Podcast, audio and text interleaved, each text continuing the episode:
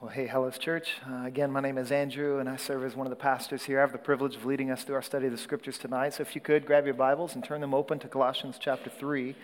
And as you're finding your way there, by way of reminder, uh, we're in the middle of a series titled Gospel Saturated.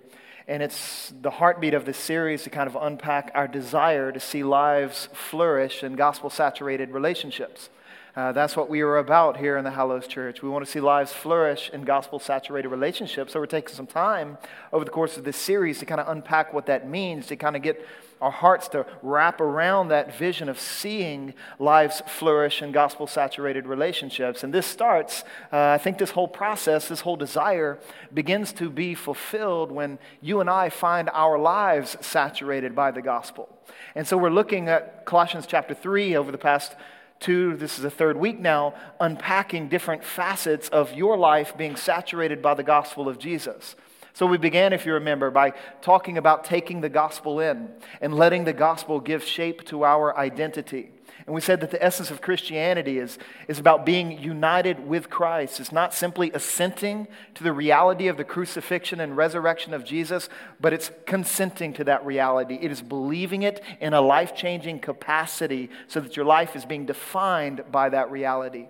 But then last week, we went, we, we went one step further and said, uh, gospel saturated life, though, yes, it begins by taking the gospel in, it continues and it develops as you and I learn to think the gospel through as we begin to meditate upon the gospel and marinate in the gospel, if you will, and we allow the gospel to give guidance to our daily activities, discerning what difference Jesus makes in every aspect of our lives. That is an aspect of gospel saturation.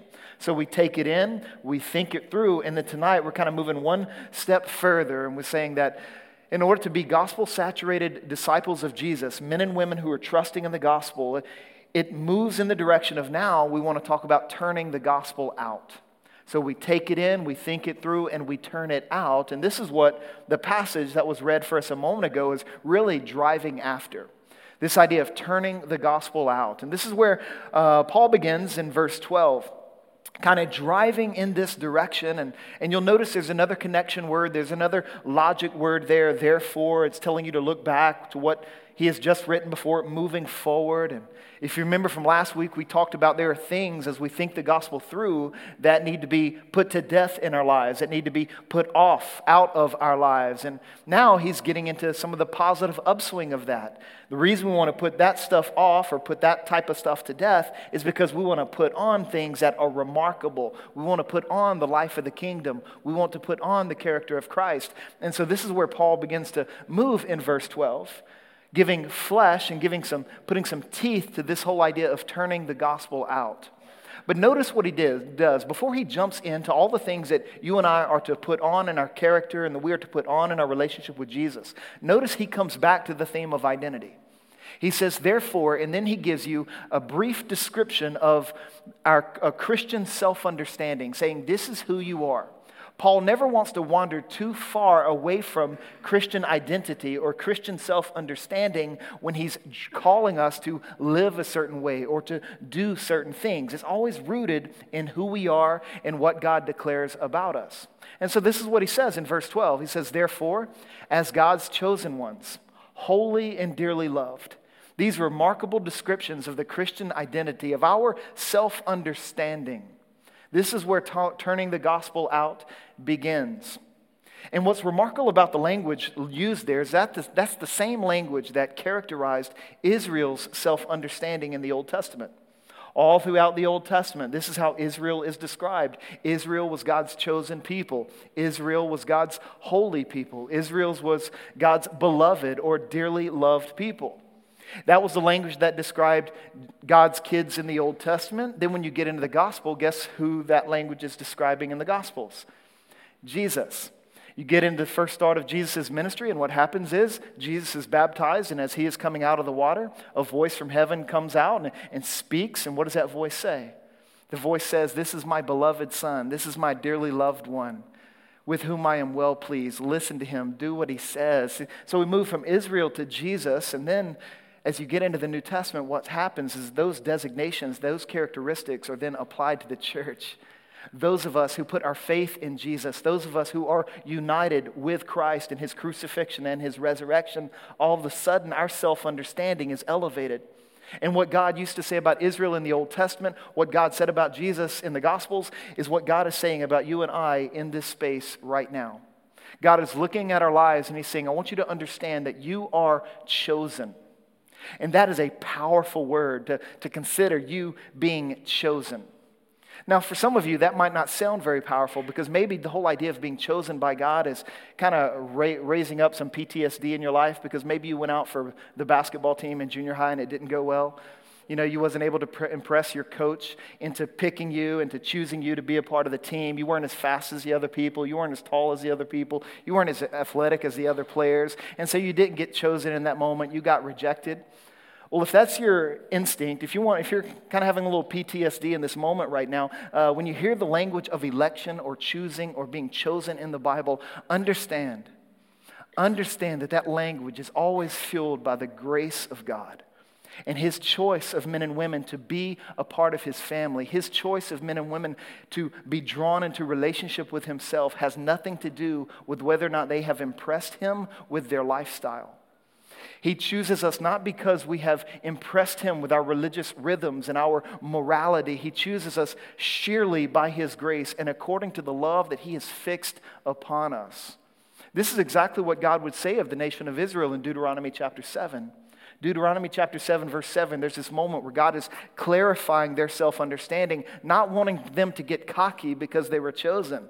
In fact, he kind of puts them in their place in Deuteronomy chapter 7. He says, the Lord had his heart set on you and chose you, but why?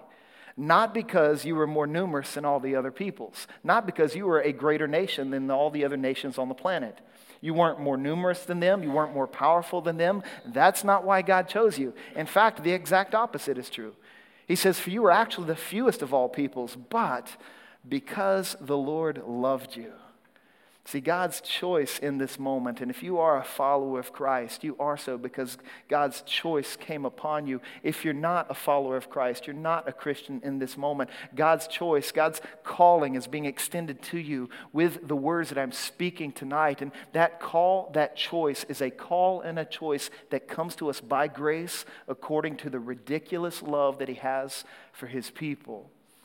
And so when you hear this language, when it comes to your self understanding as a Christian, it starts with you believing that you are a loved person, that you are a wanted person, that you are an accepted person. That's a remarkable reality to revel in.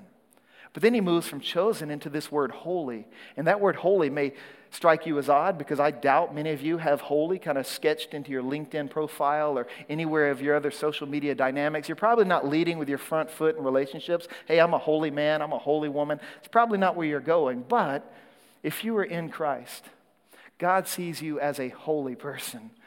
And that word holy means to be set apart. It means to be sacred. It means to be special. It means to be significant. It's a word given to God's children in this world because God's children are to reflect his holiness to the watching world. This is what you read in 1 Peter chapter 1 verse 15 verses 15 and 16. But as the one who called you, that is God, the one who called you is holy, you also are to be holy in all your conduct. For it is written, Be holy because I am holy. Live a special life, live a sacred life, live an elevated life. Your life, there's, there's a distinct flavor to your life because you have been called and chosen as a holy people, as a holy person. It's a remarkable, remarkable description.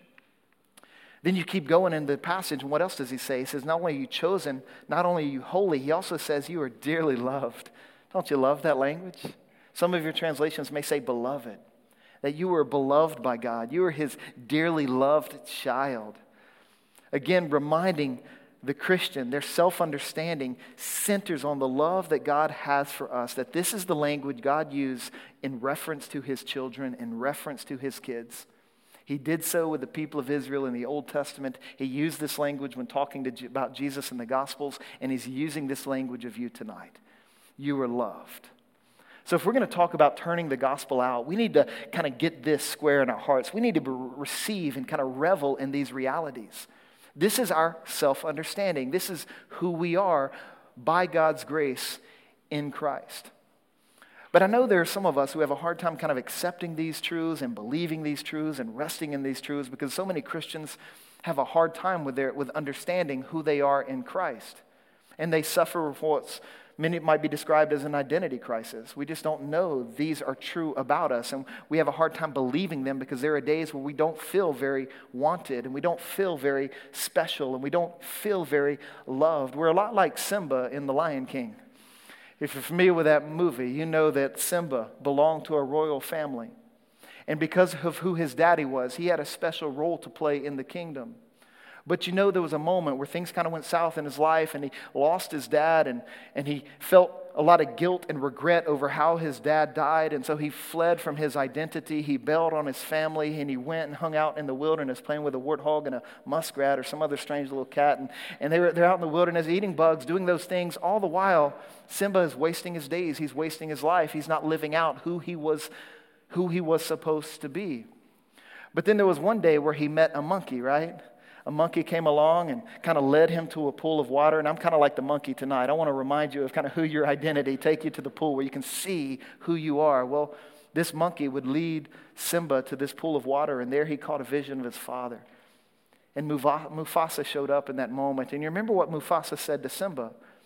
He said, Simba, you have forgotten me.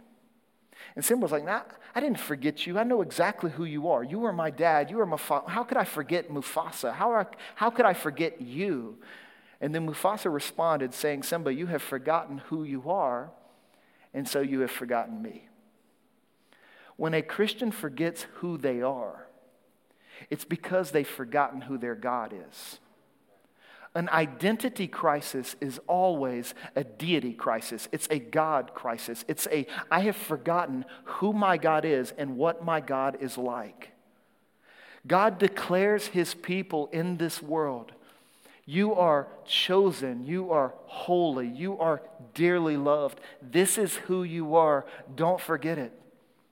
You are chosen by God of grace. You are loved by God of remarkable affections. You are holy as your heavenly Father is holy. This is who you are. This is where turning the gospel out begins. And so we kind of want to have that self understanding in our minds before we jump into the, the virtues or the graces or the descriptors that are put on in verse 12. Because the verse would go on and say, Therefore, as God's chosen ones, holy and dearly loved, put on. And then he lists out five graces. And the language there is kind of like putting on clothes. I want you to put these graces on. I want you to dress yourself in these realities. It's as though Paul is saying that once you understand who you are, then you've got to dress accordingly. And the dress that you put on, these clothes that you put on, are these remarkable graces that correspond to your identity. Last Saturday, I was asked to officiate a wedding. I was chosen to officiate this wedding, and I showed up, and you know that weddings are sacred occasions. They're unique occasions, they are holy occasions. A wedding ceremony uh, in the church is unlike any other day or any other time in your life. It's just a unique moment where a, a man and a woman are coming together to form a covenant, a union, a, establish a marital relationship, and they're joined by all of their loved ones. Everyone is there, and, and it's a special day. Had I shown up last week at the wedding wearing what I normally wear on a Saturday, they would have turned me away and not have believed I was who I claimed to be. Normally on a Saturday, if you were to come to my house, you're going to see me sporting sweat shorts and flip flops. My hair's not going to be calm. I'm going to, I'm going to be looking kind of run down on a Saturday. But, but I couldn't just walk out of my house and step into that wedding environment in that way. Why? Because that dress didn't fit the occasion. That attire wouldn't have been true to who I was as the wedding officiant. And so uh, what happens? I had, to, I had to take a shower which I don't always do on Saturdays. I had to get cleaned up. I had to change my clothes. I had to put on dress that fit my identity as the officiant of that wedding. This is essentially what Paul is telling us in verse 12. Recognize who you are and dress accordingly. And then he lays out these five incredible graces. And these five graces are so powerfully rich because each one of them can be traced and, and discerned operative in the life and ministry of Jesus. Every one of them. So when he says put on these graces, essentially what he's telling the Christian, look, I want you to, I want you to dress yourself up in the character of Christ. That the way you're going to turn the gospel out is being like Jesus. You think about these graces. The first one listed there is the word compassion. That's a powerful word, a powerful descriptor. It's an emotionally charged word. It's the type of emotion that Jesus felt in Matthew chapter 9 when he was approaching a city and he saw a sea of humanity in front of him. And as he looked out upon the crowd in Matthew 9 36, it said he felt compassion for them. It, he was punched in the gut by the needs before him because the people he was looking at were harassed and helpless like sheep without a shepherd. And when he saw that sea of brokenness, that sea of lostness, it affected him deeply like a punch in the gut. That's the emotional, emotionally charged dynamic that compassion is. And here we're being told, as followers of Jesus, if we're going to turn the gospel out, if we understand who we are, we, we are to put on compassion. In other words, we are to live our lives not with our head in the sand, ignoring the needs around us, not living a life of escapism where we're not confronting the brokenness of the world around us. Instead, we're, we're exposing ourselves to the world so that we can see needs around us and hopefully, by God's grace, be punched in the gut so that it would bother us enough to take action. You see, another dynamic behind the word compassion is that not simply is it, it's not just an emotional reaction, it's a practical reaction. That when you feel compassion, it's going to compel you to do something about the needs that you're aware of or the brokenness that is before you. That's the dynamic here. That's Christian compassion. And when Paul is writing this to the church at Colossae, understand that he's writing in a culture and in a context that was quite merciless. The first century Hellenistic world was not a compassionate place the sick, the elderly, kids in large part, uh, the mentally handicapped, animals, you name it. Uh, there wasn't a lot of compassion and mercy showed people who weren't strong, who weren't fit, who weren't popular, and who weren't successful. It wasn't a compassionate place. And so, when the gospel gave birth to the church and the church began to turn the gospel out, what they were turning out was the reality of Christ's likeness, and that changed everything. This is why a guy by the name of William Barclay would make this comment on the historical developments that occurred in the first century. He said this He says, It is not too much to say that everything that has been done for the elderly, the sick, the weak in body and mind, and in mind, animals, children, and women, has been done through the inspiration of Christianity. We are a compassionate people because we worship a compassionate Savior. That's one of the verses we want to, that's one of the virtues we want to dress ourselves up in. But then he moves from compassion to a second one. What does he say there? He moves from compassion to kindness.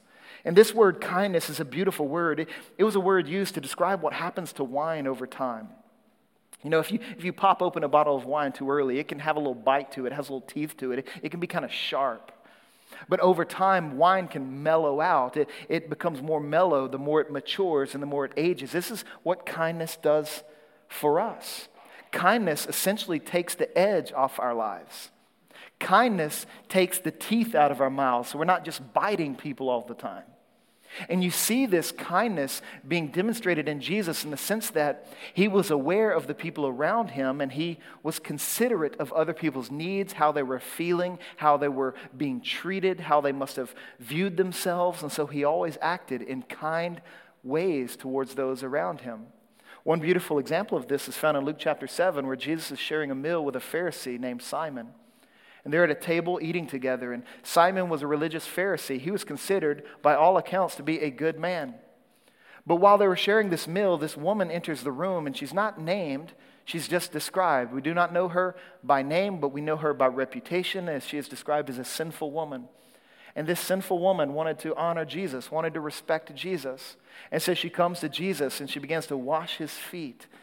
And while she's washing his feet, Simon, this good man, this Pharisee, this religious guy across the table, seeing this, and he's kind of bothered by it, and he actually lashes out. And he says something very undignified uh, towards about this woman, saying, If Jesus only knew what kind of woman was washing his feet, he would never let that happen. Speaking harshly of her. But Jesus responded, he responded by looking directly at this woman and actually treating her with dignity, saying, Look, your sins are forgiven. And he lifts her up and he speaks to her and about her in a way that should have elevated her dignity in the eyes of all those who were watching that scene unfold. You see, the difference between Jesus and Simon wasn't their goodness, it was their kindness.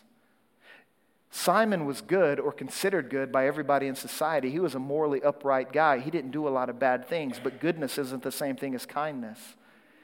Jesus was kind. Jesus saw this woman. Jesus loved this woman. Jesus forgave this woman. Jesus dignified this woman. That's what we do when we put on kindness. We become aware of everyone around us and we treat people with dignity. We treat people with sincerity. We treat people with the grace of the kingdom. But then you move on from kindness, and the next word there is a very remarkable word coming out of the first century. It's the word humility. It's been said before that humility is a virtue created by Christianity. Humility was never viewed as something honorable or something to aspire to in the first century. You can read ancient Greek literature, classic literature, and, and the word humility will come up in that literature, but it's never used in a positive sense.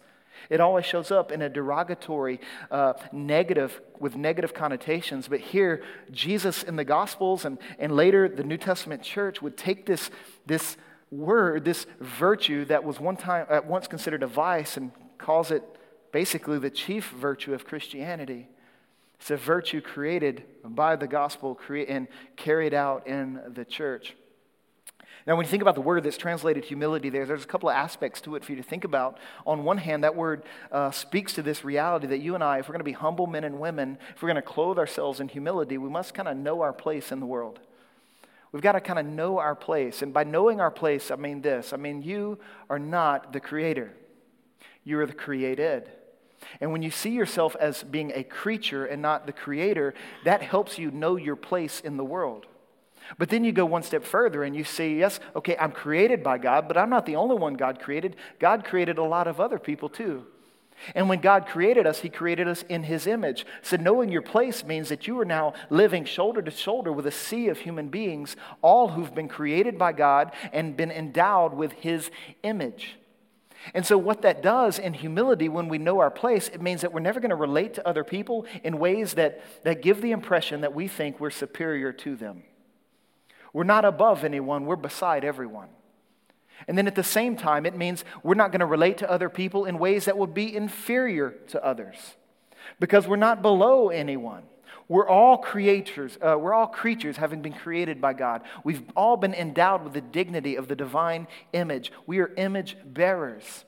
So we're not superior to any other human beings, nor are we inferior to any human beings. We're humble people who know our place. But not only does humility say you got to know your place, there's another dynamic to it where you and I begin to accept our place. Or not just know it, but accept, sorry, not place, but accept our assignment, accept the role that we are to play in the world.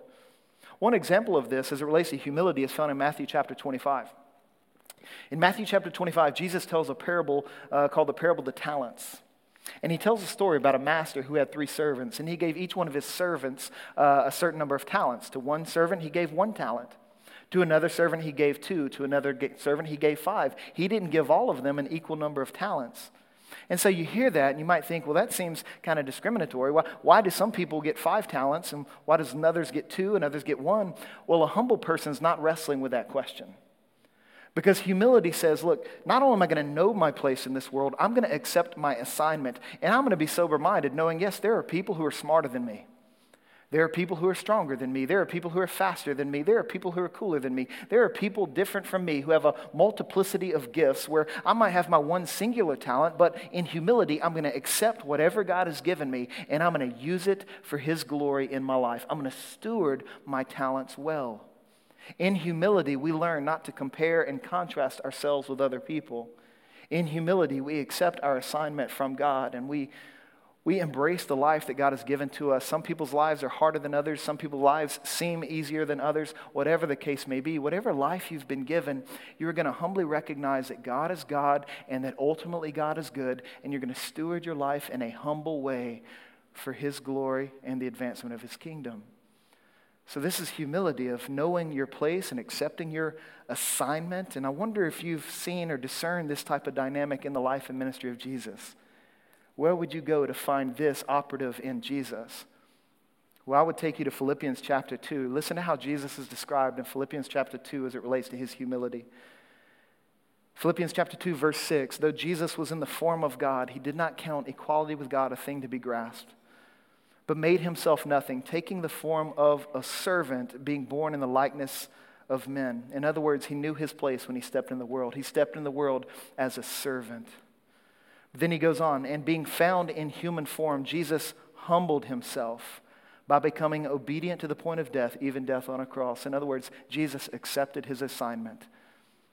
Jesus was humble.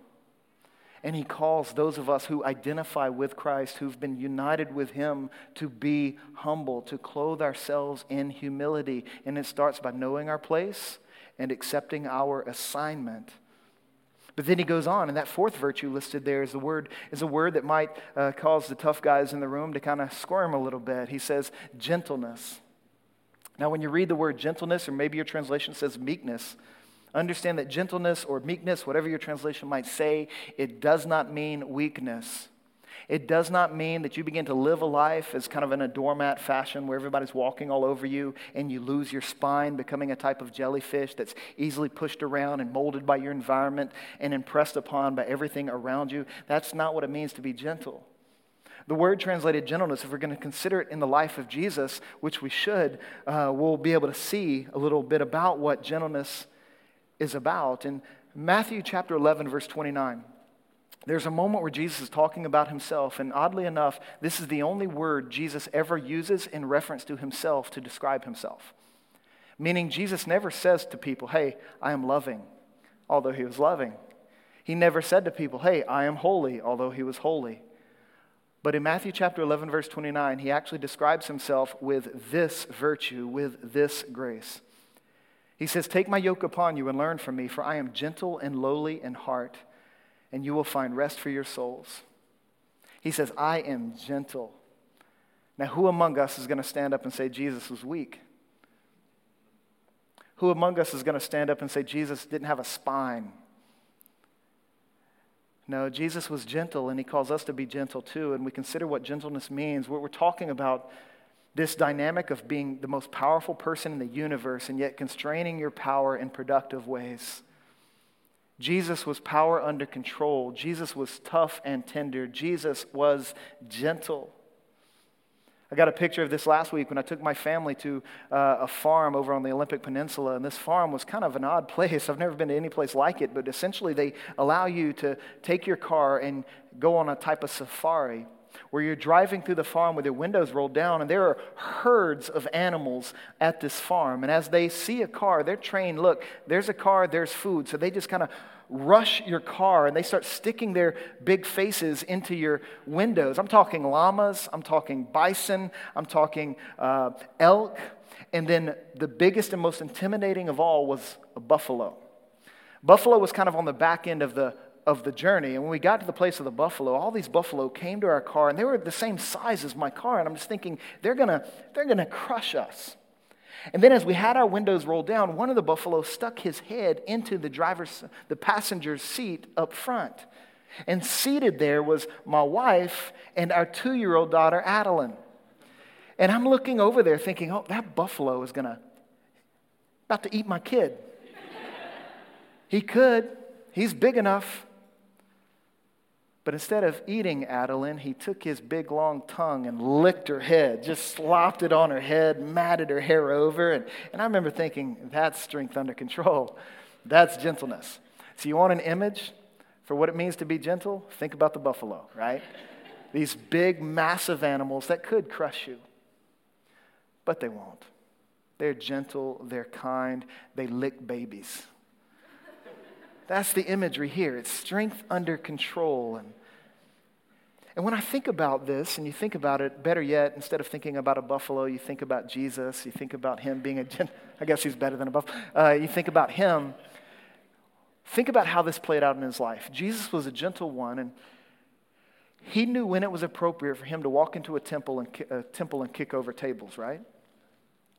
But he also knew when it was appropriate for him to get on a knee and receive kids to him gladly. So he received children with joy. He didn't scare kids away. And he could kick over tables in the temple. That's gentleness. That's Jesus. It's being tough and tender. If you've ever met a gentle person, excuse me, a gentle person is someone who can step into your life and they can maybe give you a critique or a correction. And all the while they are critiquing you or correcting you, not once do you feel condemned by them. That's gentleness. That's the type of man I want to be. That's the type of father I want to be. When I'm correcting my kids, when I'm critiquing my kids, when I'm disciplining my kids, better yet, I want them to never interpret that or receive that as condemnation. I want them to always receive it as redemptive, as for their good. That, that's what gentleness looks like as a, from a parental perspective. And I'm sure you can think of ways that gentleness can show up in your friendships and in your relationships and in your interactions with other people.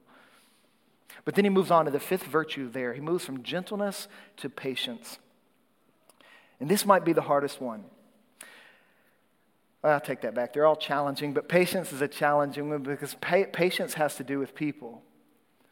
The reason why patience is so hard is because our patience is tried by people. People test our patience.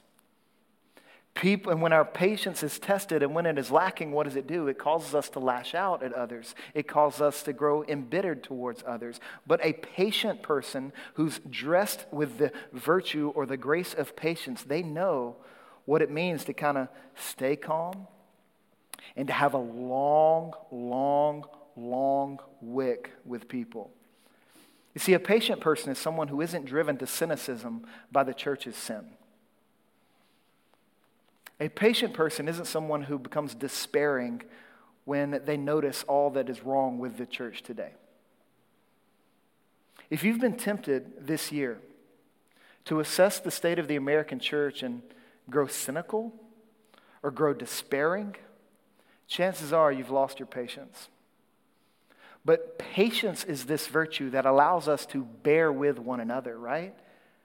It allows us to be long suffering in our relationships. It doesn't mean that we accept sin hook, line, and sinker. It doesn't mean that we sit at peace with the state of the church. If the church has race problems, it doesn't mean we ignore them or we don't call them out. But it does mean that as we're calling them out and as we're pressing in to reconcile race relations within the church today, we're going to do it with patience. And in the, the grind that is racial reconciliation, we're not going to grow cynical and we're not going to grow despairing, thinking that the church is hopeless. We're not going to bail on the church, we're going to bear with the church. That's what patient people do. Do you think Jesus ever wanted to bail on the disciples? Do you think there were moments when he was tempted to, to, towards impatience, when his disciples just weren't picking up what he was putting down? When he's teaching them about the nature of the kingdom, and yet they're wanting to talk about who's going to be the greatest between themselves?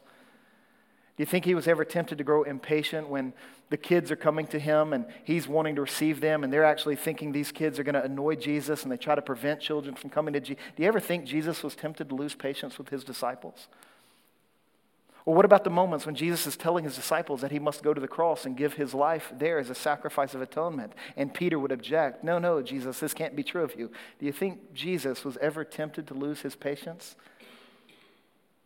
He might have been tempted to, but he never did, did he? Sure, Jesus was tempted in every way in sin, just as we are, but he resisted temptation. He remained obedient, which means he never lost patience. He didn't lose patience with his disciples, and here's the good news for you He's not losing patience with you. You may have lost patience with yourself, but Jesus hasn't given up on you. He's committed to bearing with you, He's committed to bearing with His people, and He calls you to bear with His people too. This is why the move from verse 12 into verse 13 starts dealing with conflicts in community and starts dealing with these dynamics because patience kind of flows into bearing with one another. And then he goes one step further and talks about forgiving one another. He says, if anyone a, has a grievance against another, be forgiving. And so, bearing with one another and forgiving one another, all of this flows from a patient disposition that says, I'm not going to grow cynical and I'm not going to grow despairing. I'm not going to bail on relationships. I'm not going to bail on the church. I'm going to bear with relationships. I'm going to bear with the church. That's what patient people do. That's what maturation in the faith does. And so, we want to dress ourselves in these graces so that we can do these dynamics. Essentially, all of these graces are, are to be fleshed out in community. You can't really grow as a compassionate, kind, humble, gentle, patient person. You can't really grow in that way apart from relationships, apart from community. That's why if you ever really want to mature in your faith, you're not going to mature in isolation. The only way you can mature in these directions is if you're put in a context where your compassion is challenged, where your gentleness is challenged, where your humility is challenged. The only way you're going to mature as gospel saturated men and women is by sinking into community and taking the risks that come with community that say, somebody might offend me, or I might offend them. Chances are, if you've never been offended in the church yet, don't lose patience. One day you will be, right? Bear with it. Hang in there. We're in this thing together and we are all in process together. None of us are perfect. Every one of us is progressing in our faith, but we're not fully arrived. And so we want to bear with each other in the process. And another beautiful thing about patience is that patience says, look, you may offend me, or patience, when you begin to grow in this grace, suddenly you are not as easily offended as you once were. Not everything is going to bother you like it once did. Not every slight is going to be held and harbored in your heart very long. You're going to allow things to kind of roll off your back because you're going to you're bearing with people and you have a disposition that says I'm going to be quick to forgive other people. You may get offended in the church. Are you willing to forgive? Are you willing to put on the character of Christ who forgave us? Isn't this where Paul goes? He says, Just as the Lord has forgiven you, you also are to forgive. Now that sounds crazy. How did Jesus forgive you? Well, he forgave you comprehensively, right? He forgave everything about you. And he forgave you limitlessly, right? He's still forgiving you. You there is no condemnation for those who are in Christ. You are a forgiven person. And if that is true and how God relates to you, the challenge is this is how you are to relate to other people because forgiven people forgive people. And if you're harboring bitterness, if you're harboring resentment, if you're harboring grudges, chances are you've lost sight of the fact that you too are forgiven. And when you lose sight of that identity, that self understanding, you're never going to be able to issue and extend forgiveness to other, to other people. Now, in a few weeks, we're going to tackle forgiveness in a more uh, kind of square way in the future, so we'll just kind of move on. So, there's the challenge about forgiveness. And then he goes on. He says, above all, put on love, which is the perfect bond of unity. In other words, love is what pulls all these strings together. Love is what holds us together in unity. Love is what keeps the community together. And let the peace of Christ, to which you were also called in one body, rule your hearts and be thankful. Now, let's just step back. I mean, I don't know how this passage is hitting you right now, but these are some lofty challenges. These are expectations God has given to his people right now. You are expected to be a compassionate person. You are expected to be a kind person, a humble person, a gentle person, a patient person. You are expected to bear with the church and not bail on the church. You are expected to forgive as you have been forgiven. These are expectations. How do you wrestle with those? Well, I'll encourage you to consider the night Jesus entered into the Garden of Gethsemane and he began to wrestle with what was expected of him. And he goes into the Garden of Eden, Garden of Gethsemane, knowing that the cross was imminent, that he would soon be arrested, he would soon be tried, he would soon be crucified, that he would die as the sacrifice of atonement for our sins. But he didn't go to the cross easily, so to speak. He went to the cross through the Garden of Gethsemane. And there he wept through the will of the Father as he wrestled with what was expected of him. But as he prayed all night, wrestling with these expectations, what did he do in the end? He stood up and he put on love. And he gave himself to crucifixion. He put on love, which was able to take his compassion, which was able to take his kindness, his humility, his gentleness, which was willing to take his patience and his long suffering and his, willing, his desire to forgive. He put on love, which wrapped all of these virtues together in his person, and he went to the cross to give his life for our sake. He went to give his life on the cross so that he might dress you and I up in those very same graces.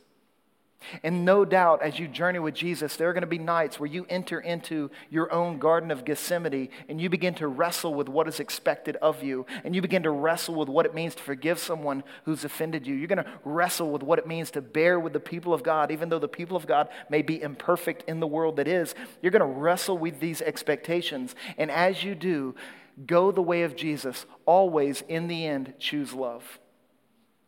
Put on love, which pulls all of these virtues together in your person, pulls all of these virtues together in your character. And as you choose love, understand that love isn't, isn't a sentiment, love is sacrifice. Love is service. Love is a choice. It is a choice long before it, was, it is ever an emotion. And so we want to put on love. That's how we wrestle with these expectations. Excuse me. And then the question becomes well, how do we, how do we put on love regularly? Is there anything that we can do to kind of cultivate these virtues, to cultivate this character in our lives? And, and honestly, there is. There is something that you can do. And Paul tells us in verses 16 and 17, where he begins to talk about our worship. The way you and I grow into the character of Christ is by worshiping Jesus together.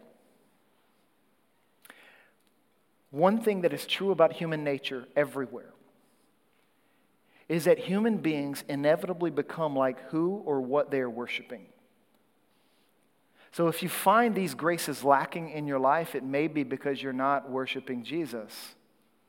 You may be worshiping a caricature of Jesus, a cultural expression of Jesus, but you're not worshiping perhaps the compassionate and the kind and the humble and the gentle and the patient and the long suffering and the forgiving Jesus of the gospel. The dynamic of worship in the human heart is that we will inevitably, become like who we worship. This is why there's this refrain in verses 16 and 17 where Paul says, Now let the word of Christ dwell richly among you in all wisdom, teaching and admonishing one another through psalms, hymns, and spiritual songs, singing to God with gratitude in your hearts. And whatever you do, in word or in deed, do everything in the name of the Lord Jesus, giving thanks to God the Father through him. How do you cultivate the character of Christ? You do it by worshiping Jesus in the context of community. And you allow these features of our worship to flourish as you gather. This is why churches have been gathering together in this, not in this exact type of way, obviously, but churches have always met together to worship Jesus.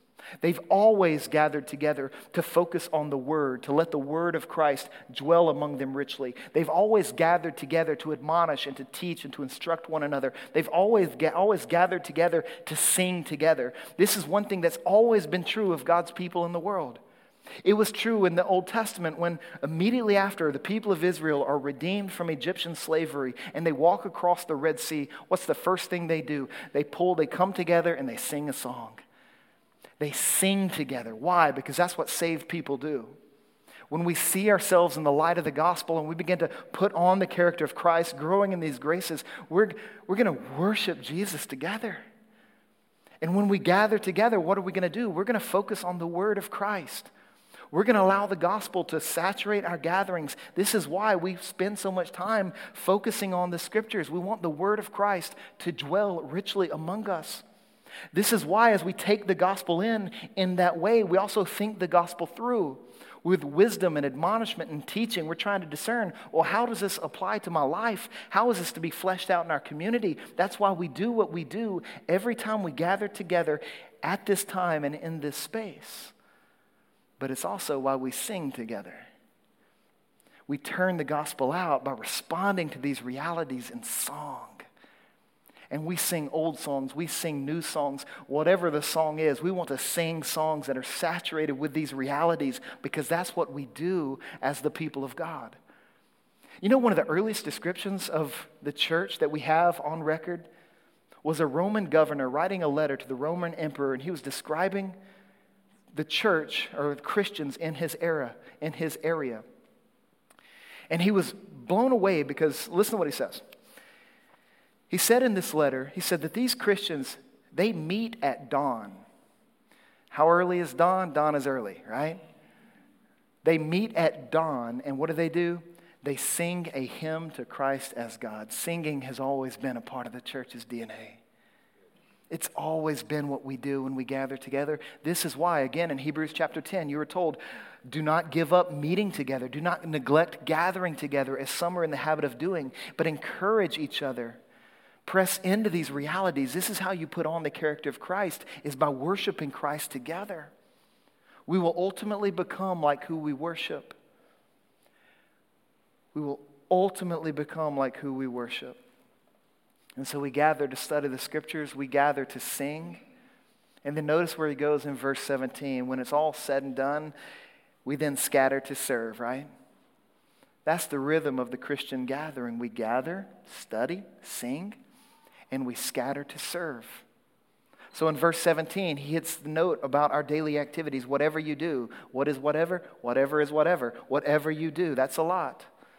Whether you're shopping for groceries, whether you're putting your kids to bed at night, whether you're having an extended conversation long into the night with your roommates, whatever the case may do, what it be, whatever you are doing, you are good to do it all in word or in deed in the name of the Lord Jesus.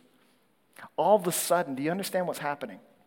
The gospel saturated life that starts turning the gospel out begins to see that all of life is sacred all of a sudden the divide between the sacred and the secular doesn't exist. Everything you do as a man or a woman who is in Christ is sacred activity. It is worshipful activity. It is to be done in the name of the Lord Jesus with an awareness of his presence, with an awareness of his provision, with an awareness of his power, so that you're doing it all with gratitude and joy. This means that there's nothing you are doing on a daily basis that is ultimately mundane. It all matters. Every second, every act, everything you do, you are to do in word or in deed, do all in the name of the Lord Jesus.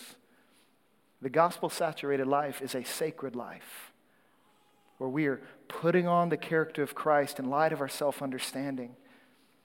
And we are worshiping together because we become like who we worship, so we're worshiping Jesus together. And then we're scattering to serve in ways that turn the gospel out, blessing our neighbors, exercising compassion, showing patience, walking in humility, being gentle, being kind, living lives that would honor Jesus in the city of Seattle. We're turning the gospel out. Let's pray. Heavenly Father, would you give us grace as we consider these truths tonight?